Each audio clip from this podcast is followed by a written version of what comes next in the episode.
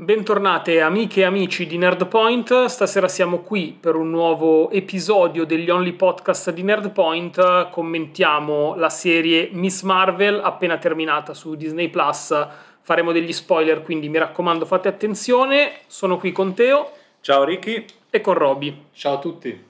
Allora, da cosa vogliamo partire? Io direi di dai iniziare... Social. Iniziamo a ricordare social, che possono esatto, seguire Nerdpoint esatto. Su Twitter e su Instagram, eh, come sempre, per rimanere sempre aggiornati con tutte le notizie e le novità che andiamo a mettere. E ora sì, possiamo partire con Miss Marvel.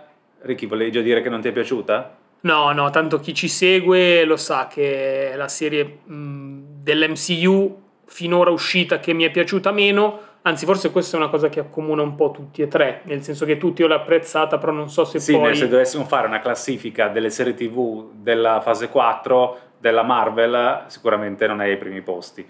Però comunque, al di là di questo, io l'ho apprezzata tranne il quinto episodio, come abbiamo avuto modo di dire, anche Robby è d'accordo con me, abbiamo avuto modo di parlarne in diretta, si può recuperare il podcast dove ne parliamo e facciamo l'analisi lì senza spoiler e quindi ci siamo soffermati su quello che ci è piaciuto e quello che non ci è piaciuto. Qui finalmente possiamo dire quello che non abbiamo detto in diretta perché poi nell'ultimo episodio ci sono stati fuochi d'artificio. Esatto, siamo liberi di sfogarci. Allora direi Robby di, par- di partire con i superpoteri di questa eroina.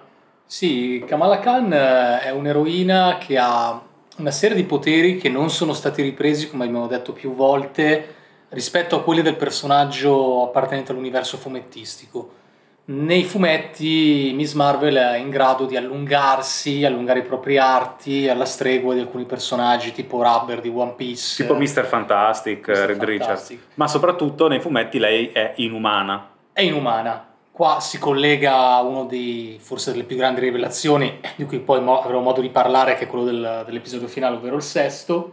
Però E quindi noi, infatti, ci hanno un po' preso in giro, no? All'inizio, quelli della Disney, quelli della Marvel, hanno detto, attenzione, guardate, non sarà inumana, vedrete nel corso della, della serie come mai lei ha i poteri e quindi inizialmente ci hanno fatto credere che fosse per il bracciale, che quindi questo bracciale fosse magico, alla stregua dei dieci anelli, e fosse in grado di dare poteri a chiunque lo indossasse. Nel corso poi della serie abbiamo scoperto che questi poteri derivavano dal fatto che sì, c'entrava il bracciale, ma c'entrava anche il fatto che lei non era propriamente terrestre, in quanto aveva dei geni del sangue clandestine, ovvero questi esseri che sono arrivati da un'altra dimensione e poi dopo ne parleremo, cercano di tornare a casa, non ci riescono, eh, fanno un enorme buco nell'acqua, potremmo dire così. E poi però alla fine, giustamente uno poteva dirsi, ah ma allora se Kamala, Miss Marvel, ha i poteri, perché se non- io, suo fratello non ha i poteri se indossa il bracciale, anche se non si vede mai indossare il bracciale, no? E ce lo spiega il buon Bruno alla fine dell'ultimo episodio, in un momento che va un po' via veloce, ma non è passato inosservato, come si poteva pensare, perché le dice, guarda, ho ricontrollato gli esami che avevamo fatto e mi era sfuggito che tu hai un gene mutante. E ha detto proprio la parola mutante, ci sono venuti in mente gli X-Men, anche perché appena detto mutante sono partite eh, tre secondi, tre note di sigla degli X-Men, della serie d'animazione del 97, X-Men 97, quella degli anni 90, che ci era piaciuta tantissimo, almeno a me, e io me la stavo riguardando addirittura su Disney Plus quindi la sigla l'ho riconosciuta. Esatto, questo è stato un po' il colpo di scena finale che secondo me mh, non è passato così tanto inosservato proprio perché loro hanno voluto mettere l'accento su quella scena lì, tanto che dopo la scena, ehm, dopo la penultima scena c'è uno stacco, una scritta in cui viene evidenziato una settimana dopo e si vede proprio la rivelazione che eh, Kamala prende un po', sembra prendere un po' sotto gamba, in realtà per noi spettatori ha un impatto forte. È una rivelazione sotto gamba per il mondo del, del Marvel Cinematic Universe al momento, perché mutanti ancora non ce n'erano. In questo caso i poteri mutanti di Kamala sono stati attivati dal bracciale e quindi bisogna capire perché e come il discorso evolverà anche sugli altri personaggi mutanti che da questo momento in poi potremo incontrare nel mondo del Marvel Cinematic Universe. Poi se vogliamo noi possiamo iniziare a fare un discorso anche sul bracciale, perché inizialmente i poteri di Kamala sembrano essere i poteri di Lanterna Verde, che quindi col pensiero riesce a creare delle cose grazie al bracciale, e in questo il bracciale ricorda le bande quantiche dei fumetti, eh, che molto probabilmente poi dovremo tornare a parlare quando parliamo della scena finale con l'arrivo di Captain Marvel, e però poi con l'andare avanti degli episodi questi poteri iniziano a cambiare, lei riesce a fare cose che fa nei fumetti, quindi Sì. come se fosse davvero elastica, riesce a ingrandire il suo corpo, riesce ad allungare gli arti anche se lo fa con l'aiuto del- di questa luminescenza che la circonda. Insomma, sta diventando via via sempre più vicino alla sua controparte cartacea, con in più questo bracciale e, se non sbaglio, in una delle scene con i clandestine viene detto che in realtà la- i bracciali sono due.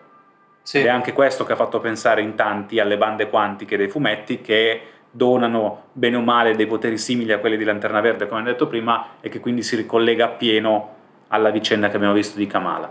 Sì, sono anche quelli utilizzati da un altro personaggio che era Quasar, che era in grado appunto di viaggiare a velocità della luce, di Sì, poi riusciva ad avere molto- poteri molto importanti. molto molto importanti. È una serie tv che va vista con un approccio a mio avviso leggero, come leggera la veste in cui si pone apparentemente, è molto stilistica, molto fumettosa, molto Colorata, colorata. Abbiamo giustamente Ricky diceva il paragone con Sognando Beckham, no? molto pop. molto pop e molto folcloristica, molto legata anche sia al retaggio culturale che religioso della comunità Pakistana, pakistana musulmana. musulmana a Jersey City, dove lo ricordiamo ambientata la parte della vicenda, perché qui alla stregua di quello che abbiamo visto anche in Moon Knight o altre serie tv, si viaggia, si viaggia per il mondo, eh, nella parte centrale più che altro. Sì, in Moon Knight dovevano storia. mettere per forza l'Egitto perché c'erano le divinità egiziane, qui parlando di pakistani si va, per un, eh, si va in Pakistan dove eh, tra l'altro si svolge l'episodio che a noi è piaciuto meno che il quinto episodio con l'uscita di scena dei clandestine un po' frettolosa forse, eh, non sono riusciti a tornare a casa, anzi eh, Quello- sono venuti meno. è il punto debole della serie, nel senso che se avessero approfondito molto di più le vicende quotidiane legate appunto alla cultura e alla religione sarebbe stato, secondo me, tutto molto più interessante, tutto molto più fluido. Eh, a me personalmente anche le prime puntate sono sembrate un po' troppo, eh, ecco, mm, fuori target, mi sentivo proprio fuori target. Sì, quello sì, usare- eravamo tutti fuori target. però ehm, avevano comunque un senso. Mm, Sul quarto e quinto episodio, secondo me, si è andati un po' oltre, però poi si sono ripresi. Io devo dire una cosa a proposito dei clandestine e al personaggio principale di questa famiglia, che è Camran, giusto? Il figlio. figlio. Eh, non, mi è, mm, non mi ha fatto impazzire come hanno reso eh, i suoi poteri, nel senso che noi vediamo i primi episodi in cui Kamala Khan, eh, Miss Marvel, scopre di avere i poteri, ehm, ci mette un po' a maneggiarli, a padroneggiarli e a prendere confidenza con questa nuova scoperta. Lui all'interno di una puntata eh, parte dall'essere molto goffo, però subito poi a fine episodio si dimostra Sembra, essere no? probabilmente eh, fortissimo, che li padroneggia senza alcuna difficoltà. Secondo me, ecco, questo è stato un po' un punto debole rispetto a quello che ci avevano fatto vedere proprio su Sembrano dei poteri di natura diversa, poi magari ci diranno che anche Camran è un mutante, quindi quelli sono poteri che derivano dal gene mutante. Anche se noi vediamo nel quinto episodio che i poteri gli arrivano dall'esplosione di energia provocata da sua madre quando la tocca e richiude la faglia che si era aperta tra la dimensione della Terra e l'altra dimensione dei clandestine. Anche lì dovremo capire se lui è un mutante o se invece i poteri vengono donati tramite questa energia che passa e arriva a lui direttamente. Fosse così, non fosse un mutante, ma fosse dell'energia che gli viene trasmessa, potrebbe motivare questa capacità innata nel controllo dei poteri, cosa che Kamala non aveva per niente, era molto goffa. Io, se devo citare un elemento che a mio avviso non ho trovato molto ben strutturato, è stata la caratterizzazione dei personaggi intesi come organizzazioni. Perché il Damage, control, stai Damage? Control l'ho trovato eccessivamente velleitario e soprattutto il, il capo di questa organizzazione l'ho trovato un villain senza molto mordente. Il capo era quello, dici, l'uomo. Sì, anche la, la donna in realtà. Allora, allora, facciamo un po' di chiarezza. La donna era una sottoposta e di testa sua fa quel casino dell'ultimo episodio, infatti viene rimossa, e anche lì era esagerata, però serviva, era funzionale all'azione dell'ultimo episodio, una cosa che magari in tanti non hanno apprezzato perché era molto esagerata. Lui invece non è la prima volta che compare nel Marvel Cinematic Universe, Mm. perché lo avevamo già visto in Spider-Man No Way Home, è lui a fare gli interrogatori a Peter Parker, a Ned e a MJ. Mm. Era lui a fare gli interrogatori ed è lui di nuovo a andare dietro a un altro adolescente con i superpoteri, ovvero Kamala, e non solo perché poi vediamo alla fine dell'episodio che gli arriva in mano un altro dossier, perso il caso Miss Marvel, in mano un altro dossier, non sappiamo ovviamente di quale supereroe si tratta, però ci sarà un nuovo scenario nel quale lui apparirà e magari questa volta lo faranno meglio il damage control. È il punto interrogativo, il mistero, uno dei più grandi che ci ha lasciato questa serie, il fascicolo Mm. arrivato nelle mani del capo del damage control. Esatto. Poi, tornando ai clandestine, io avevo trovato affascinante il modo in cui si presentano, soprattutto tramite il personaggio che poi è la madre di Kamran, che poi si rivelerà essere anche lei una pseudo antagonista, se vogliamo. Era un antagonista perché Antagonista. era stata antagonista anche della bisnonna, di Aisha. Sì, di, di Aisha, che è un altro personaggio molto interessante, che rivediamo in qualche flashback del, del passato. E eh, questi clandestini si manifestano eh, nominandosi come dei jinn, no? Questi A me è piaciuto molto il riferimento ai jinn della cultura indo-musulmana. Sì, che poi di fatto non sono altro che gli antisignani, i precursori dei geni dei desideri, no? Il gene della lampada. Del genere della lampada, della lampada magica. E mi è dispiaciuto poi vedere che effettivamente in, quel- in quello sciagurato episodio, ovvero il quinto, eh, cadono in maniera così futile.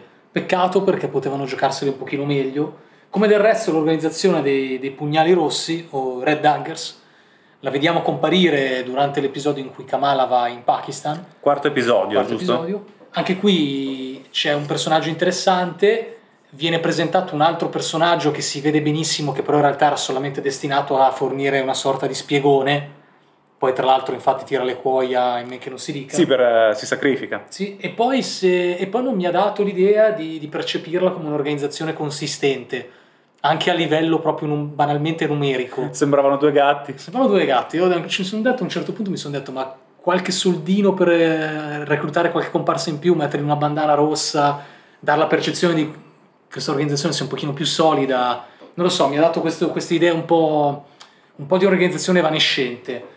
E mentre invece mi sono piaciuti i personaggi individuali, come ad esempio i migliori amici di Kamala, cioè Bruno Carrelli e anche Nakia, che è la- l'altra personaggio. L'altra personaggio Nakia, personalità fortissima, Sì. che ritroveremo anche perché è diventata una delle leader della comunità pakistana di Jersey City, e poi Bruno, che riuscirà a entrare alla Caltech, quindi sarà uno dei cervelloni di questa fase 4, fase Sì. 5, forse anche fase 6 del Marvel Cinematic Universe.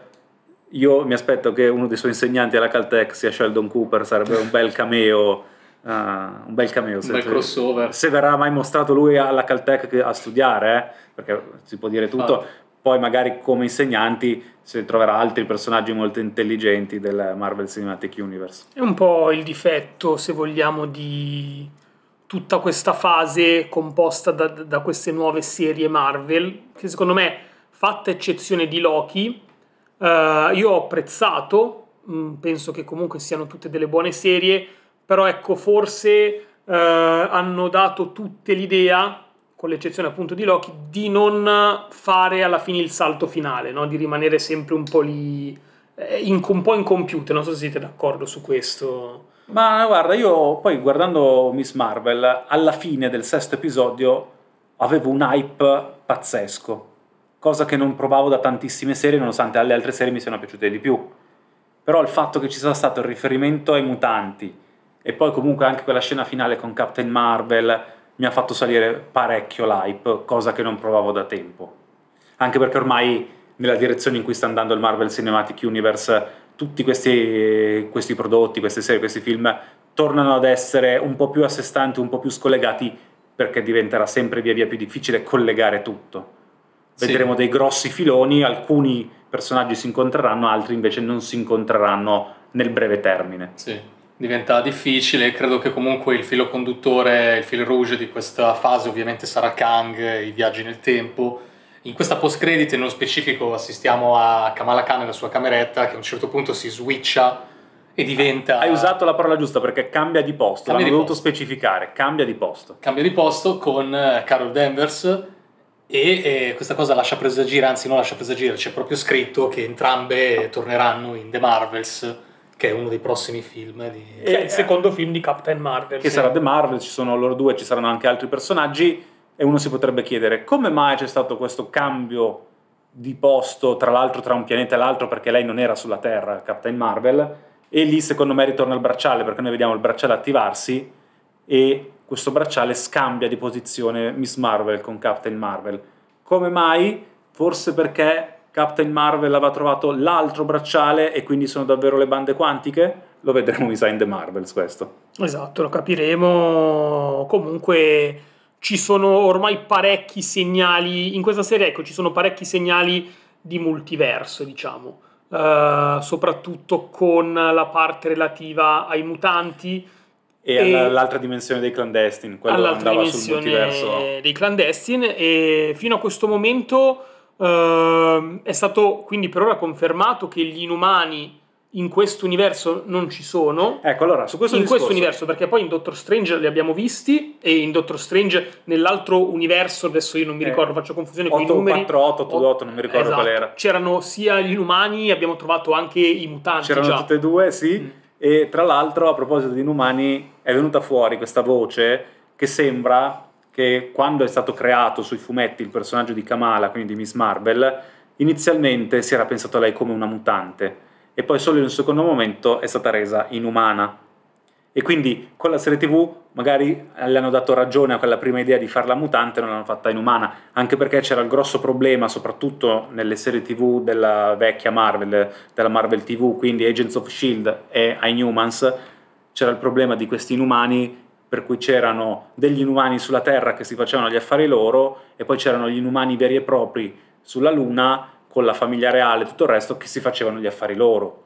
E quindi eh, c'erano inumani due volte e non si parlavano. Molto probabilmente avremo mutanti sulla Terra con Kamala e tutti gli altri che poi decideranno di introdurre e in futuro anche gli X-Men e poi gli inumani veri e propri magari li ritroveremo tra un po' di tempo nella versione classica con la famiglia reale con soprattutto Freccia Nera, un Freccia Nera finalmente al pieno del suo potenziale come l'abbiamo visto in maniera molto breve all'interno di Doctor Strange.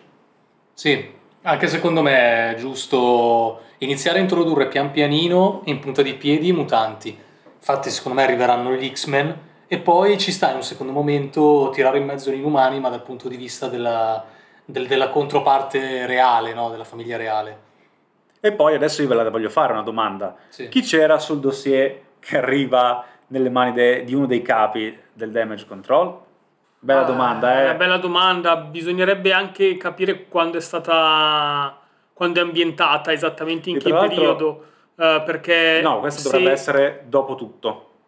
Però in effetti se ci pensi potrebbe essere mh, anche prima di, di Spider-Man No, Way secondo me si sono già dimenticati di Spider-Man Può essere in effetti perché e tra l'altro lui riceve nuovamente il fascicolo di Spider-Man sarebbe la seconda volta. ho letto che c'è un mezzo errore nel, ehm, nel riproporre la nuova Statua della Libertà. in Perché mancava Marvel. la... Esatto, Mancava c'è stato, scudo? sì, qualcuno ha notato ecco, degli errori e ha provato tramite questi errori a collocare nel tempo ehm, Miss Marvel che a quanto pare viene anche dopo Okai, quindi... Perché Okai ce l'aveva Okai già c'è- completa. Esatto, c'era già nuova, anche se poi Kate Bishop fa un riferimento su... no, Kate Bishop, eh, Yelena Yelena? fa un riferimento sul fatto che fosse stata ristrutturata nuovamente, insomma. Ah, quindi al fatto di Spider-Man. Sì, forse sì. E quindi qua me lo sono perso, dovevo riguardarmi, quindi Miss Marvel mi sono perso, hanno fatto vedere la, la Statua della Libertà senza lo scudo,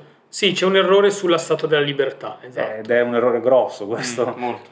Se davvero è ambientata dopo quelle serie, magari si inventeranno qualcosa per motivare questo errore, comunque pazienza. Sì, esatto. Sono, sono quegli errori che notano i fan eh, più attenti e poi ci costruiscono magari tante teorie interessanti che poi No, finiscono però se sono basate su un errore non possono avere valore Esatto, queste teorie. Comunque è interessante, sarà interessante vedere chi c'era in quel dossier. Potrebbe essere a questo punto anche un nuovo mutante, cioè Sì. Potrebbe essere chiunque, quindi non avrebbe senso fare grossi nomi, sarebbe divertente fosse nuovamente Spider-Man, visto che l'avevano già interrogato quando ancora sapevano che era Peter Parker, adesso non sanno più nemmeno dell'esistenza di Peter Parker. Va bene, allora vi ringraziamo per averci seguito. Continuate a seguirci sui nostri social Twitter e Instagram e venite a commentare l'episodio di Miss Marvel, fateci sapere cosa ne pensate di questa serie e se avete particolari teorie sul futuro di questa nuova supereroina. Magari ve lo chiediamo anche nelle domande se ci ascoltate su esatto. Spotify, mettiamo la box della domanda così potete dire la vostra teoria sul proseguio di Miss Marvel, visto che abbiamo parlato di questo. Grazie Teo, Grazie a te Ricky, grazie Roby, Grazie a voi. ci risentiamo prestissimo. Ti è piaciuta questa puntata di Nerdpoint? Corri a commentarla su Instagram e Twitter. seguici, ci trovi con il nostro nome, Nerdpoint.